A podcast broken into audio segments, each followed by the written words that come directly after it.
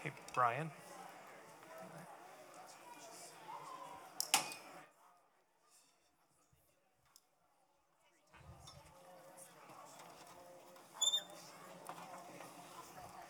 All right, good evening, everybody. Good to see you. Welcome. Thank you for coming. I, we're going to take our offering really quick. Um, something we do as a church, and if you are new to this place, um, you don't feel any obligation whatsoever. This is for the people that call this their church home. So, I mean, if you want to be a part of it, that's fine. We're not going to twist your arm or anything, but um, this is for us, and um, it's just the way that we worship uh, together. Um, so good to see everybody. Man, you guys look so good. You dressed up nice. You cleaned up good. Um, so grateful you're here.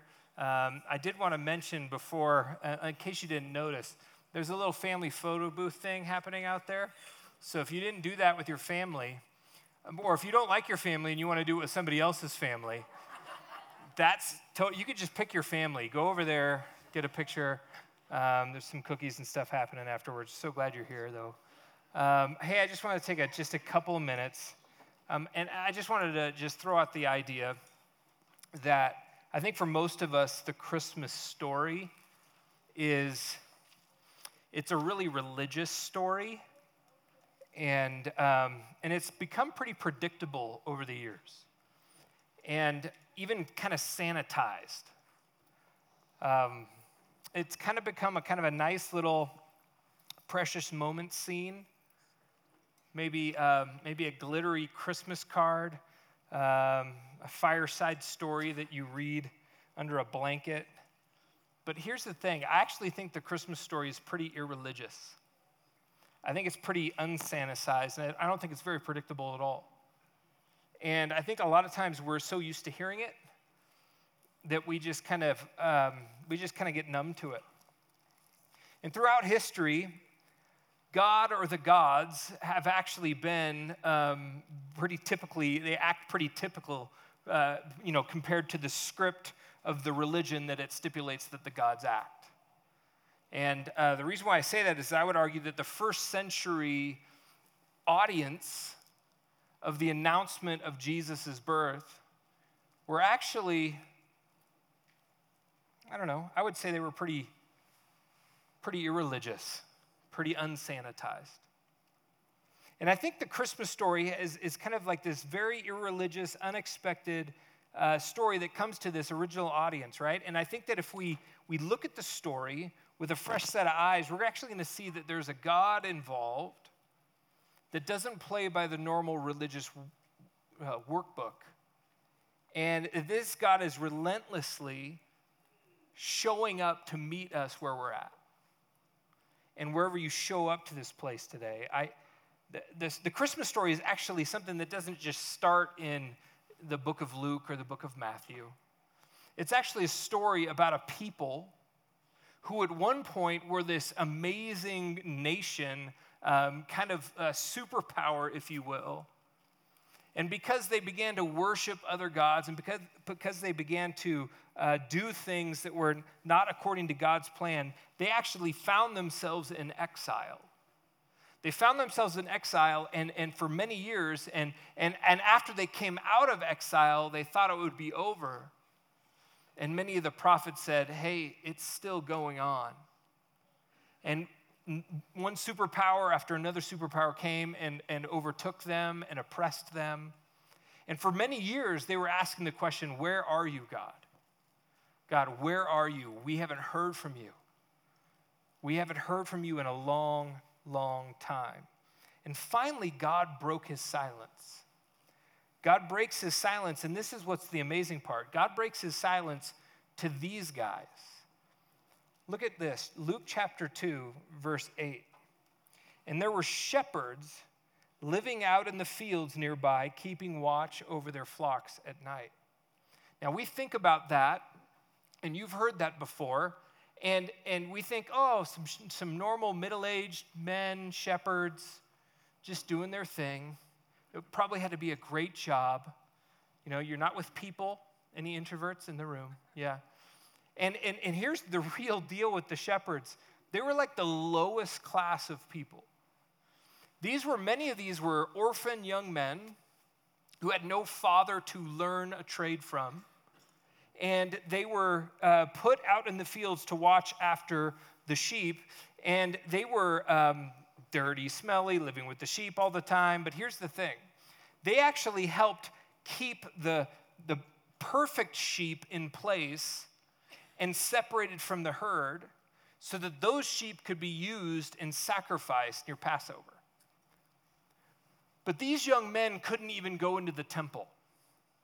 They were ceremonially unclean. Okay? So they kept the sacrifice pure, but they themselves couldn't participate at the temple.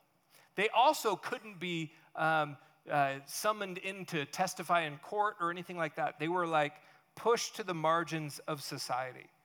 And I love what verse 9 says. It says, And an angel of the Lord appeared to them. Appeared to them and the glory of the Lord shone around shepherds. And they were terrified, it says. Now, these are shepherds that have seen beautiful sunsets, beautiful sunrises. They've seen the weather change. They've seen just unbelievable things with nature. They've also seen some probably brutal, violent animal on vi- animal violence. And this made them terrified. It says, But the angel said to them, Do not be afraid. I bring you good news that will cause great joy for all the people. Today, in the town of David, a Savior has been born to you. Like he's still talking to the shepherds. Now, we believe that the you means you, your whole people. But how amazing is that those shepherds actually get this announcement. And it says, He is the Messiah, the Lord. This will be a sign to you you will find a baby wrapped in clothes lying in a manger. So, the sign that the Messiah is born to you, shepherds, is there's going to be a baby on the other end of this little journey you're about to take. And it's going to be laying in a feeding trough for animals. Suddenly, a great company of the heavenly host appeared with the angel praising God and saying, Glory to God in the highest heaven and on earth, peace to those whom his favor rests. When the angels had left them and gone to heaven, the shepherds said to one another, Let's go to Bethlehem and see this thing that has happened, which the Lord has told us about. Now, here's the thing the story gets even messier from here. It gets even more irreligious and unsanitized. See, first century Jewish people thought that the Messiah would be born into a wealthy, uh, rich aristocrat family in a palace, safe and secure, surrounded by holy men and scribes of Israel, wasn't happening. Instead of the Messiah is born and he's laid in a feeding trough, surrounded by animals and shepherds. The scribes and the holy men of Israel pay no attention to Jesus. In fact, a genocide begins soon after this. You can read about that. The only attention he gets is from some men that we call three wise men which is the total sanitized version of it. They are actually pagan Zoroastrian astrologers from Persia. They actually believe in astrology and they believe in two different gods an evil God and a good God. And they take a, an enormous journey to see what's going on. See, they're still seekers at heart. So none of the religious Jewish wise men of Israel pay Jesus any attention, but three pagan astrologers do. It doesn't read like a cute little religious story yet. And rather than being born into security, he's forced to flee. Him and his parents, they become refugees immediately. And they have to run to Egypt. And if all this wasn't enough, Jesus' mother Mary was pregnant outside of wedlock, betrothed, which was like binding his marriage to Joseph. Joseph had to be convinced to still go ahead with the marriage by a dream from an angel. Okay? And the stigma of giving birth before you were married would have followed Mary and Jesus their whole life. And you would never live that down. In fact, we see hints of it all over the Gospels when Jesus is in conversations with very religious people. In fact, in the Talmud, which is a very important religious document for the Jewish people, um, there's actually rumors within the Talmud that Mary was impregnated by a Roman soldier or even raped. And all that was meant to discredit Jesus. So, this isn't what anybody would expect, right? This doesn't seem like that cute Christmas story. It's pretty irreligious, pretty unsanitized. And this shocking story turns religion on its head because almost always in religion, God or the gods fit the standards of the religious narrative. Jesus was supposed to be a king, a Messiah, and, and, and here we have something that doesn't fit, right? So if an all holy God is coming, coming into the world, shouldn't his arrival be holy and fit for a king? And it, and it should shock us because it doesn't fit our standards, it doesn't fit our ideas. God intentionally comes into the world through a path that looks scandalous, scandalously sinful and messy, and anything but predictable. And it breaks all the rules. It, sh- it, it, it flies in all the ideas of what religion should be. But here's the thing it keeps going downhill. Like Jesus' life. I mean, look at his life. His, it fits the pattern of his birth. He's expected to be supported by religious uh, leaders. Instead, the religious establishment multiply tries to kill him. They try to get him silenced. They become his opponents. And then, rather than being at home with religious powers of his day, Jesus is found hanging out with prostitutes and um, tax collectors, but really what they are is treasonous people to the people of, Jew, of the Jewish nation. He's hanging out with those people. And this pattern climaxes on the cross with Jesus looking like a, forsa- uh, like a God forsaken criminal, becoming our sin, dying a horrifying, shameful death. To the Roman, the Romans who were um, crucifying him, they were crucifying somebody that had to be crucified under their laws. Their laws said that you could not cru- crucify a Roman citizen, it was illegal. Only people who weren't Roman citizens or, or uh, major felons. See, this is one of the ways we know the story is true. We know the story is true because it's utterly shocking. It doesn't fit the mold of religious stories. Emmanuel, the word Emmanuel is the Hebrew word that describes Jesus as God with us. And with humility, he's born, he lives, and he dies. A very irreligious life and in, in, in very irreligious circumstances. Okay, here's the thing he's born in circumstances that actually appear scandalously sinful. He lives a life that appears scandalously sinful. And then he dies a death that appears scandalously sinful.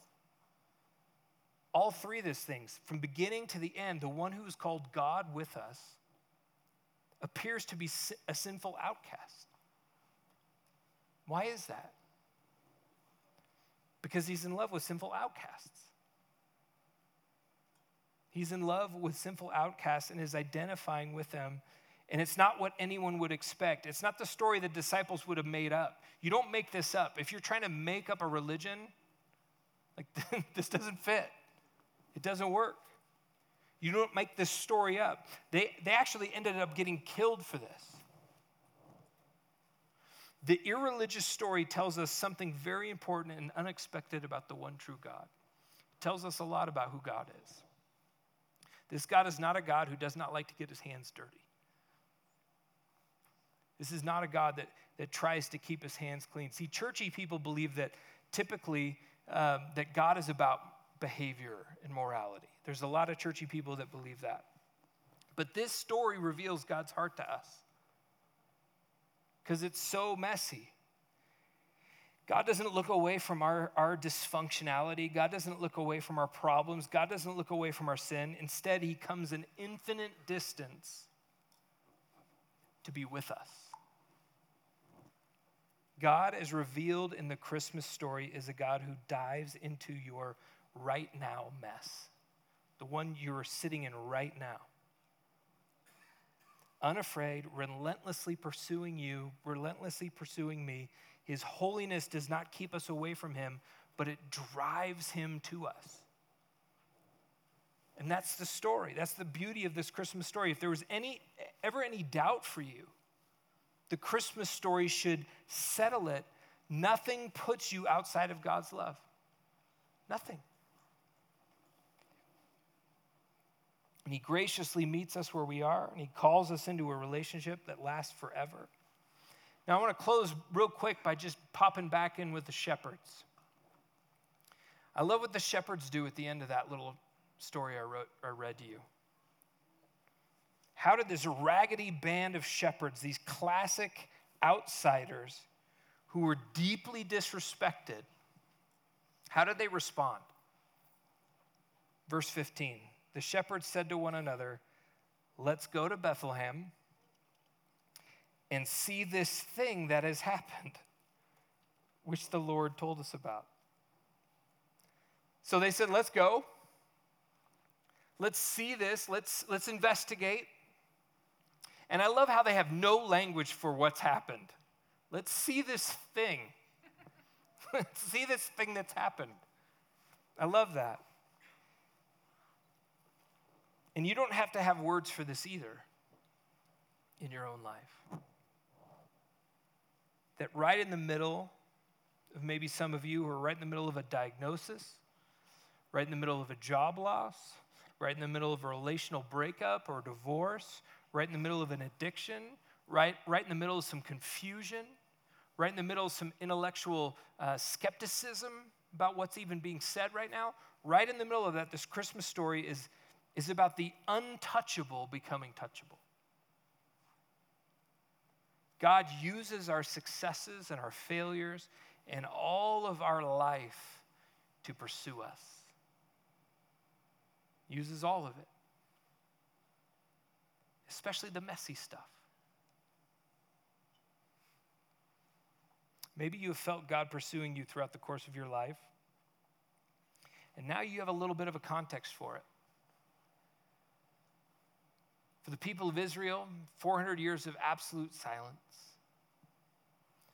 And maybe you've had four years of absolute silence or 40 years of absolute silence, where you've just said, God, where are you?